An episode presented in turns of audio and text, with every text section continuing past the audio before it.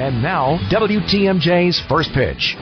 Many Brewers fans may be fretting after seeing the team lose its final six games before the All-Star break and go one and seven on that eight-game road trip. But you can't count Craig Counsell, the Brewers skipper, in that sky is falling crowd.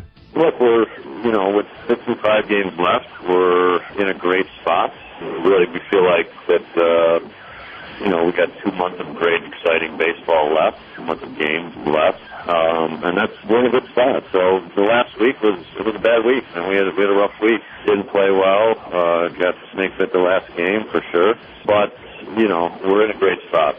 So it's it's about how we play for the next two months, and we know we got uh, some great, exciting baseball ahead of us. Counsell and the crew get back at it Friday night, a homestand beginning with the Dodgers. Scott Warras, WTMJ Sports. This has been WTMJ's First Pitch.